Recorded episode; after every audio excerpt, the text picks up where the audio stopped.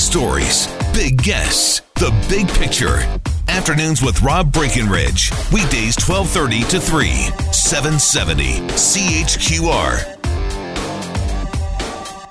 All right. Well, I think Calgarians have a lot of questions about what happened with the uh, event center deal and where we go from here. Obviously, we, we've heard the mayor a few times on this. Uh, we did hear some comments yesterday from the premier, the mayor again uh, this morning answering some questions about this. But obviously, the mayor is, is one voice on city council. What about the rest of city council in terms of being up to speed on all of this and uh, you know making some decisions about where this all goes from here? Remember, this all came to light because uh, the owner of the Calgary Flames, Murray Edwards, uh, chair of uh, the Calgary Sports and Entertainment Corporation, had informed the mayor of their intent to bow out of this deal. Uh, the mayor went public and shared that information and has commented on a few times, but city council hasn't yet got together to have this conversation. That's apparently going to happen next week. So, where's that side of it? You know, keeping city council in the loop, allowing city council to understand what's going on and how best to move forward. So, joining us uh, for some thoughts on all of that is uh, one of the newcomers to city council, Ward 1 city councilor Sonya Sharp, joins us on the line here this afternoon. Councilor, great to have you with us. Welcome to the program. Thank you so much. Thanks for having me. Uh, you know, I think Calgarians, as I mentioned, have a lot of questions about what's happened here. Do, do you feel, as an elected member of City Council, that you have all of the information? Uh, no, I don't feel like I have all the information even up to this point. And uh, as you mentioned, we are meeting as a council on the 11th, but um, you know, the deal closed on the 31st of December, and uh, I'm kind of disappointed how this has been handled so far. Now, about a week before uh, that December 31st date, I understand you had asked the mayor for a special meeting of council. How was that received?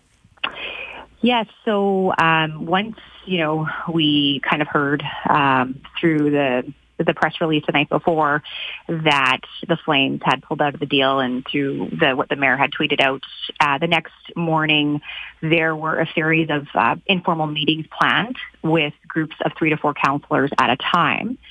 And, you know, uh, right away, I thought, given the magnitude of this project, um, it would be very beneficial for all of us councilors to get together um, and have some questions answered by the mayor, by administration, by CMLC. And so I had sent my request in um, on the 22nd, and unfortunately, um, the mayor decided not to call a special meeting. But you know, advised me that if I would like to proceed with a special meeting, um, I could find nine other of my council colleagues to do so. And so, you know, we had a conversation and um, I attempted a second time uh, on the 29th and um, with four other members that joined me um, to call a special meeting, but we didn't get one. And there was even a request as part of that, and maybe you can elaborate on it, to at least ask the owners of the Flames to hold off on making a decision. So, what, what came of that? Well, and so then I realized we weren't going to get a special meeting and we were coming down to the wire. So on yeah. the 30th, um, I requested the mayor um, ask the city manager, David Duckworth, um, to ask the Flames if they're willing to extend the end of January 2022 so that council could be briefed and we could discuss this um, as a group. And um, you know, we did we did have the regular meeting of council coming up, so we could use that opportunity, but at least give us some more time to work out any possibility with, you know, um, both sides, you know, administration and the Flames, and have council really understand what has transpired. And like I said, to this point, we really don't know what conversations um, Mayor Gondek and Mr. Edwards had. Is there an onus, do you think, on, on the mayor to be more transparent about all of that or to, to keep city councilors in the loop? Where, where do you think she's dropped the ball in your view? Um, absolutely. Um, keeping us in the loop in something this large of a project that impacts the whole city is important.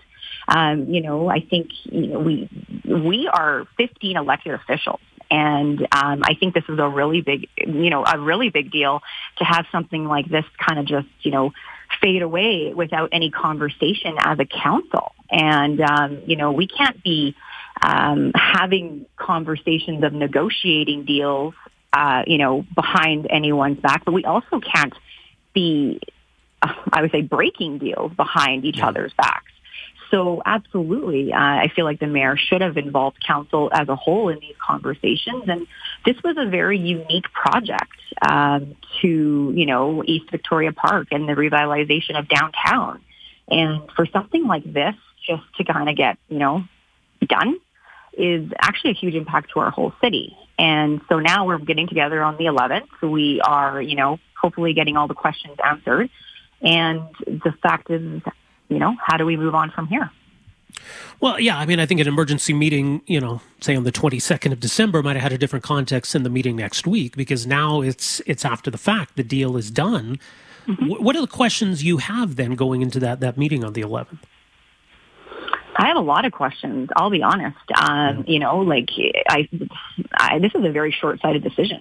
We have a lot of businesses that were ready to, um, you know, support this development. All the resources the city of Calgary put together as well for this whole deal to happen. Um, you know, what is going to be the fallout, the impact of, you know, um, the rest of East Victoria Park? What's going to be happening to, you know, um, other projects like the Art Center?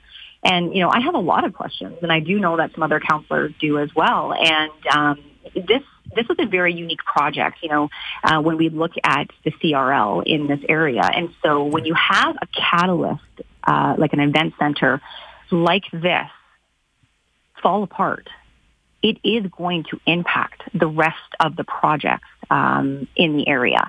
So this is why the conversation needed to happen before the 31st of December. And I feel like, you know, uh, starting over is, is one thing, but we're starting over in, you know, um, a very fragile economy. You know, what kind of partner is coming to the table? Mm-hmm. And um, are we really going to get a better deal than what we had? Well, I mean, there's even the possibility, I guess, that the city would just proceed anyway and, and build this event center, but that would entail all kinds of uh, additional cost and, and risk to the city. But I don't know. I mean, is, is that even on the table at this point? I wouldn't be able to answer that question at this point. Um, yeah. Like I said, we haven't had that conversation as a council in the whole. I think that what's important here is when we meet on uh, Tuesday is that we kind of have that debrief of, you know, what happened, what went wrong, um, how do we move forward? And um, what's the impact going to be on our citizens? Uh, you know, are we are we funding this whole event center ourselves? Is there a partner we're looking at? And how long is this going to take? Because you know, we were ready to have you know shovels in the ground here quite quickly. And the other thing we have to start considering is the more time we have between projects and start time, the more increased costs happen to these projects. Um, so even if the you know the arena like two years ago was less money than it was um, you know now because of just inflation, the cost of construction, all of that. These are a lot of things we have to take into consideration um, as we move forward, and particularly in the next you know four years.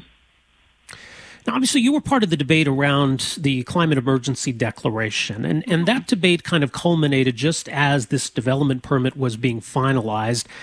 I, know there's some wondering whether you know one affected the other. I mean, can you give us any insight on whether there were implications from the climate emergency declaration for you know the requirements or the scope of this project? Um, you know, that's those are some questions I think we're going to also talk about on on Tuesday. Um, this is where you know I need to understand where conversations fell through uh, mm-hmm. between you know the administration and um, uh, I would say CSEC because this is not a normal project. So um, when we talked about these costs, they're not cost escalations; they're off-site fees that were being charged by the city.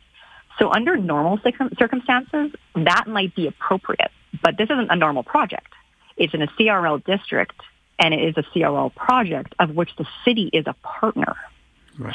So these are things we have to think about. You know, um, are we going to be doing this for every project that comes in? Uh, have we done this in the past? So these are things we really need to understand, and you know, we move forward. Is this going to be on the table again? Some important questions as we head into that meeting next week. Uh, Councillor Sharp, appreciate you make some time for us here this afternoon, and uh, we'll be watching closely on the uh, 11th, next Tuesday. Great. Thank you so much. All right. All the best. Much appreciated. Uh, That is Ward 1 City Councilor Sonya Sharp. Uh, her thoughts on how we got to this point and maybe some frustration that City Council has kind of been left in the dark here. So she said she went to the mayor on December 22nd, asked for a special meeting to talk about this. That didn't happen. Uh, then there was another call. This involved her and some other city councilors, called for a meeting. That again was rebuffed.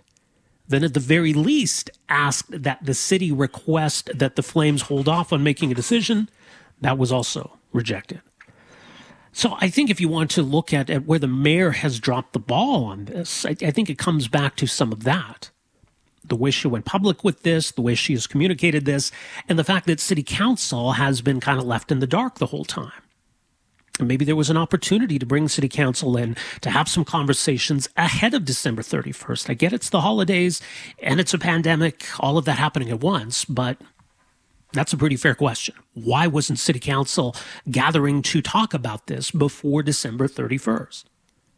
Our number here, 403 974 8255. We're back with more right after this. Afternoons with Rob Breckenridge, starting at 1230 on News Talk 770 Calgary.